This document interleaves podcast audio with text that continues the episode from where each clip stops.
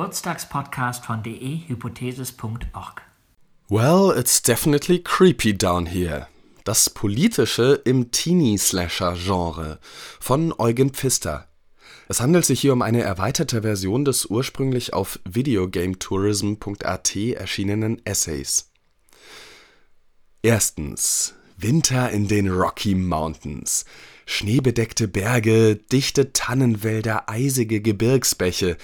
Eine pittoreske Seilbahnfahrt zu einer luxuriösen Berghütte. Snowboards lehnen erwartungsvoll neben dem Eingang. Im großzügigen Kamin brennt ein heimeliges Feuer, während wir uns auf ein Schaumbad bei Kerzenschein vorbereiten. Was aus unserem Alltag heraus verstanden stark an eine touristische Werbebroschüre gemahnt, kündet im medialen Kontext eines Spiels wie Until Dawn vor allem von dreuendem Unheil. Denn wenn die zwei prominentesten Ikonen des Todes, eine Sanduhr und ein Totenschädel, auf dem Cover eines Spiels prominent in Szene gesetzt wurden, lässt das nur wenig Interpretationsspielraum. Das Survival-Horrorspiel Until Dawn nimmt seinen Anfang mit zehn Highschool-Freunden, die gemeinsam ein paar gemütliche Tage in der riesigen Washington Lodge für ihr traditionelles Winter-Getaway verbringen wollen. Dann bricht die Idylle. Nach einem unglücklich verlaufenen Streich verschwinden die zwei Zwillingsschwestern Hannah und Beth Washington spurlos.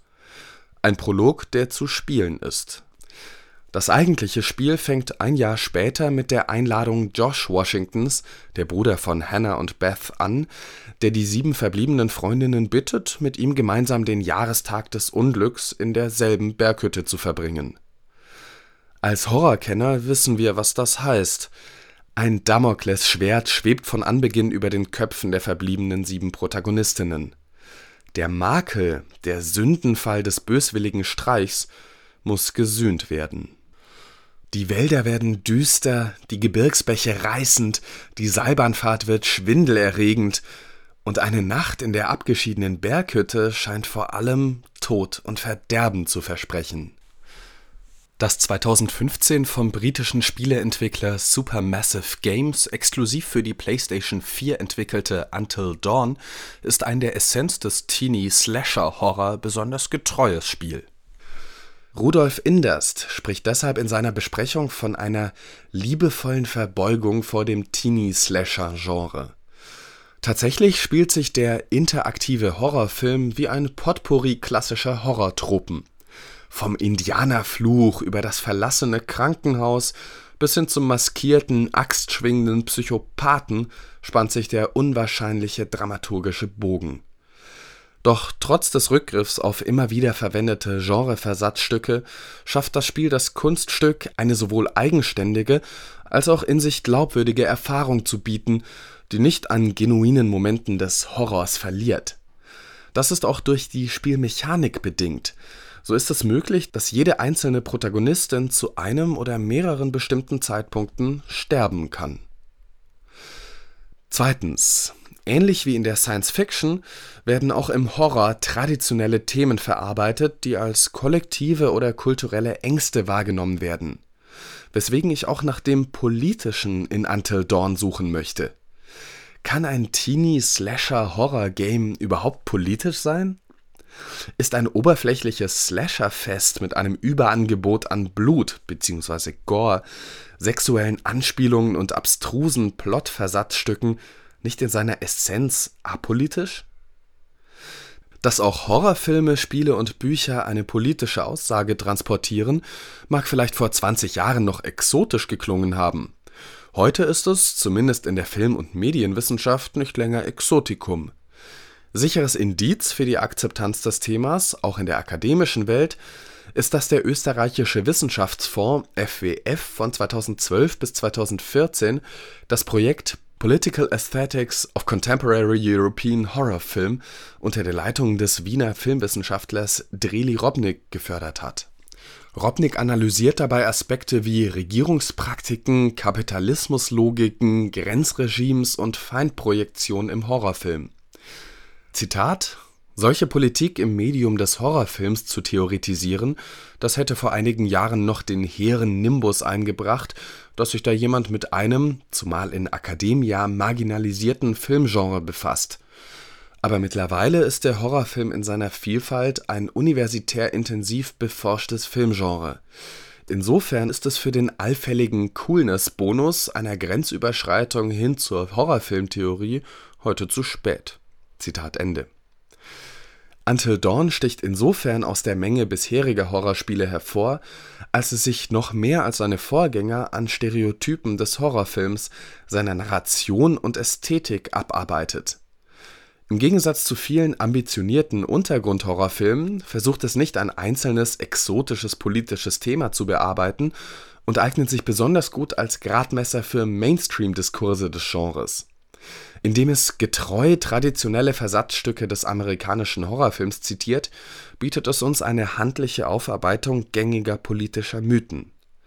So lässt sich in Until Dawn zum Beispiel die genreübliche albtraumhafte Inszenierung eines Krankenhauses inklusive des obligatorischen düsteren Geheimnisses feststellen.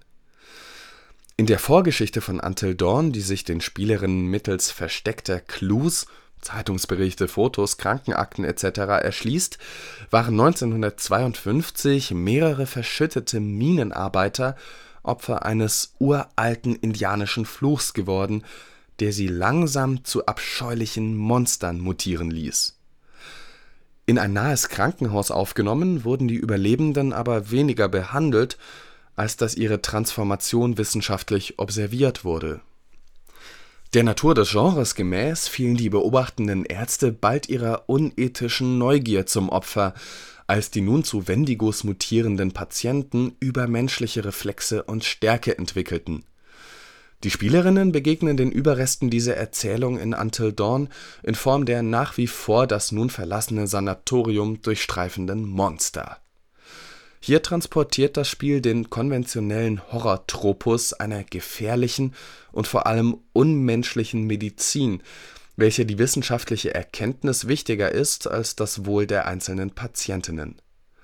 Dieser Mythos nimmt wahrscheinlich seinen Ursprung in den von vielen Gesellschaften ursprünglich als unethisch wahrgenommenen Leichenautopsien und wurde vor allem im 20. Jahrhundert durch eindeutig unethische Experimente, insbesondere der NS-Medizin, übermäßig verstärkt.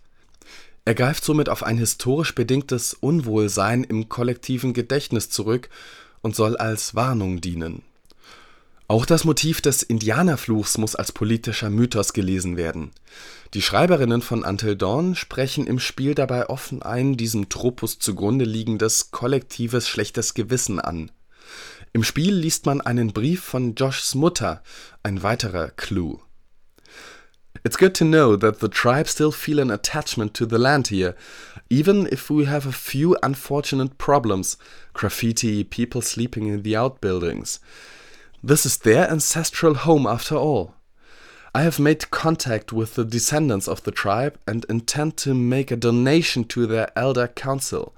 Healing the wounds of the past won't be easy, but I feel it's a step that is necessary. In einem Aufsatz von Robert Saunders kann man nachlesen, dass der Wendigo-Mythos im Horrorgenre bereits eine Vorgeschichte hat. Einem Mythos des Cree zufolge würde jeder Mensch, der aus Völlerei auch Menschenfleisch äße, zu einem unmenschlichen Monster. In Antonia Birds Film Ravenous von 1999 wurde der Wendigo vor allem zur Geißel der europäischen Eindringlinge, die die Landschaft zerstörten. An agent of horrific vengeance upon European Euro-American interlopers who violate indigenous space. Until Dawn übernimmt Antonia Birds Wendigo-Mythos, allerdings ohne die zugrunde liegende kritische Aufarbeitung der Kolonialgeschichte zu thematisieren. But why can't a game pay homage to a genre without having women run around darkened hallways in a towel in order to highlight her vulnerability and without reappropriating Native American iconography in order to establish a spooky mood? Das Zitat aus Bianca Bettys Artikel weist uns auf einen dritten politischen Mythos hin: das Bild der Frau im Horrorgenre. Spätestens seit dem Buch Men, Women and Chainsaws Gender in the Modern Horror Film von Carol J. Clover aus dem Jahr 1992 ist eine feministische Aufarbeitung des Genres auch in der Forschung Thema. In Until Dawn begegnen wir auf einen ersten Blick drei vergleichsweise eigenständigen und selbstbewussten Frauen: Sam, Jessica und Emily. Nur Ashley entspricht ein wenig dem alten Stereotyp der Damsel in Distress. Will Biles, Creative Director von Until Dawn, erklärte dazu in der LA Times: „ That old-fashioned misogynistic attitude feels very dated now. This is a balance between four guys and four girls. It's not like the girls all die and they all die horribly. We've avoided the traditional phallic stabbing. It just doesn't feel contemporary Bianca Betty sieht diese Gleichberechtigung durch gleichmäßige Verteilung der Geschlechter zu Recht kritisch. Für uns interessant ist, dass sich die Entwicklerinnen des Spiels zu einem bestimmten Zeitpunkt bewusst mit der Frage der Gleichberechtigung auseinandergesetzt haben. Das heißt natürlich nicht, dass das Spiel tatsächlich eine gleichberechtigte Darstellung aufweist, sondern dass das Spiel sich bewusst innerhalb eines Gender-Diskurses bewegt ein verbreiteter amerikanischer Horrorfilm-Tropus, der besagt, dass schwarze Charaktere immer und ausnahmslos zuerst sterben, führt uns schließlich direkt in die zeitgenössische amerikanische Gesellschaftspolitik. Es ist zwar in Until Dawn durch die ergebnisoffene Struktur des Spiels nicht zwangsmäßig gegeben, dass Matt als Erster stirbt, wurde aber in einem Forum trotzdem thematisiert. Wie politisch korrekt ist Until Dawn im Hinblick auf den ethnischen Hintergrund die Gruppe der sieben Freunde beinhaltet unter anderem den afroamerikanischen Matt und die asiatisch-amerikanische Emily. Das mag zwar vielleicht nicht der tatsächlichen ethnischen Zusammensetzung der USA entsprechen, es lässt aber vermuten, dass sich die Spieleentwicklerinnen mit der Frage ethnischer Pluralität auseinandergesetzt haben. Denn bisher war eine ethnisch diverse Besetzung nicht unbedingt Tradition des Slasher-Films. Drittens selbst ein Spiel wie Until Dawn transportiert, kommuniziert politische Inhalte, politische Mythen. Zu einem Teil bewusst, zu einem anderen unbewusst. Alle vier oben angesprochenen Mythen sprechen dabei zeitgenössisch relevante gesellschaftspolitische Diskurse an. Der medizinkritische Diskurs ist sowohl zeitlos als auch geografisch nicht beschränkt, ebenso wie auch die Frage der Darstellung der Frau Zwei der genannten vier politischen Diskursfelder sind aber genuin amerikanische Phänomene. Für den Indianerfluch, das heißt den kritischen Umgang mit dem eigenen postkolonialen Ursprungsmythos, gibt es kein entsprechendes Pendant in Europa. Die Frage der ethnischen Diversität wiederum ließe sich zwar auch auf zeitgenössische europäische Gesellschaften umlegen hier stellt sich aber die Frage, wie gut sich das in jener sehr amerikanischen Form des College All-Star-Teams auf europäische Gesellschaften umdenken lässt. Was mich deshalb, lange nachdem ich Until Dawn gespielt habe, am meisten an dem Spiel fasziniert hat, ist wie ausgesprochen amerikanisch es war. Ja, wie unbedingt es amerikanisch sein wollte. Selbst die britische Redakteurin Casa MacDonald war überrascht, dass es sich um eine britische Produktion handelte. I did not know until after I'd finished it that Until Dawn was British, because it's such a perfectly knowing pastiche of American horror movie tropes that I felt it must have come from across the Atlantic. Es ist bemerkenswert, dass ein britischer Entwickler, Supermassive Games, mit einem japanischen Vertrieb Sony für ein internationales Publikum (PS4) ein solch uramerikanisches Spiel produziert hat. Dass die Handlung in Kanada spielt, fällt nicht wirklich auf. Das europäisch entwickelte, asiatisch vertriebene und international gespielte Spiel übernimmt dabei die referenzierten amerikanischen politischen Mythen. Was mich vor allem interessiert, ist, was für einen Einfluss genuin US-amerikanische politische Mythen auf europäische gesellschaftspolitische Diskurse nehmen. Was fangen wir, die Spielerinnen, mit den kommunizierten Botschaften an? Lässt sich ein amerikanischer Political Correctness Konsens auch auf europäische Gesellschaften übertragen Nachdem wir über mehrere Jahrzehnte kulturellen Austauschs immer vertrauter mit der sensiblen Aufarbeitung der Ungleichbehandlung ethnischer Gruppen in der amerikanischen Gesellschaft wurden, ziehen wir daraus auch unbewusst Schlüsse auf unsere multiethnischen Gesellschaften? Wenn wir heute von der Tötung eines schwarzen Teenagers in einer amerikanischen Kleinstadt lesen, wissen wir sofort, was für politische Implikationen das nach sich ziehen wird. Wir wissen, dass eine hitzige Debatte zu Rassismus und Waffengesetzen in den USA zu erwarten ist. Heißt das aber auch, dass wir entsprechend begreifen, welche politischen Folgen beispielsweise die Tötung eines jungen Algeriers in den Pariser Banlieues oder einer jungen Jamaikanerin in London haben wird? Welche schwelenden Konflikte hier Gefahr laufen können, neu auszubrechen?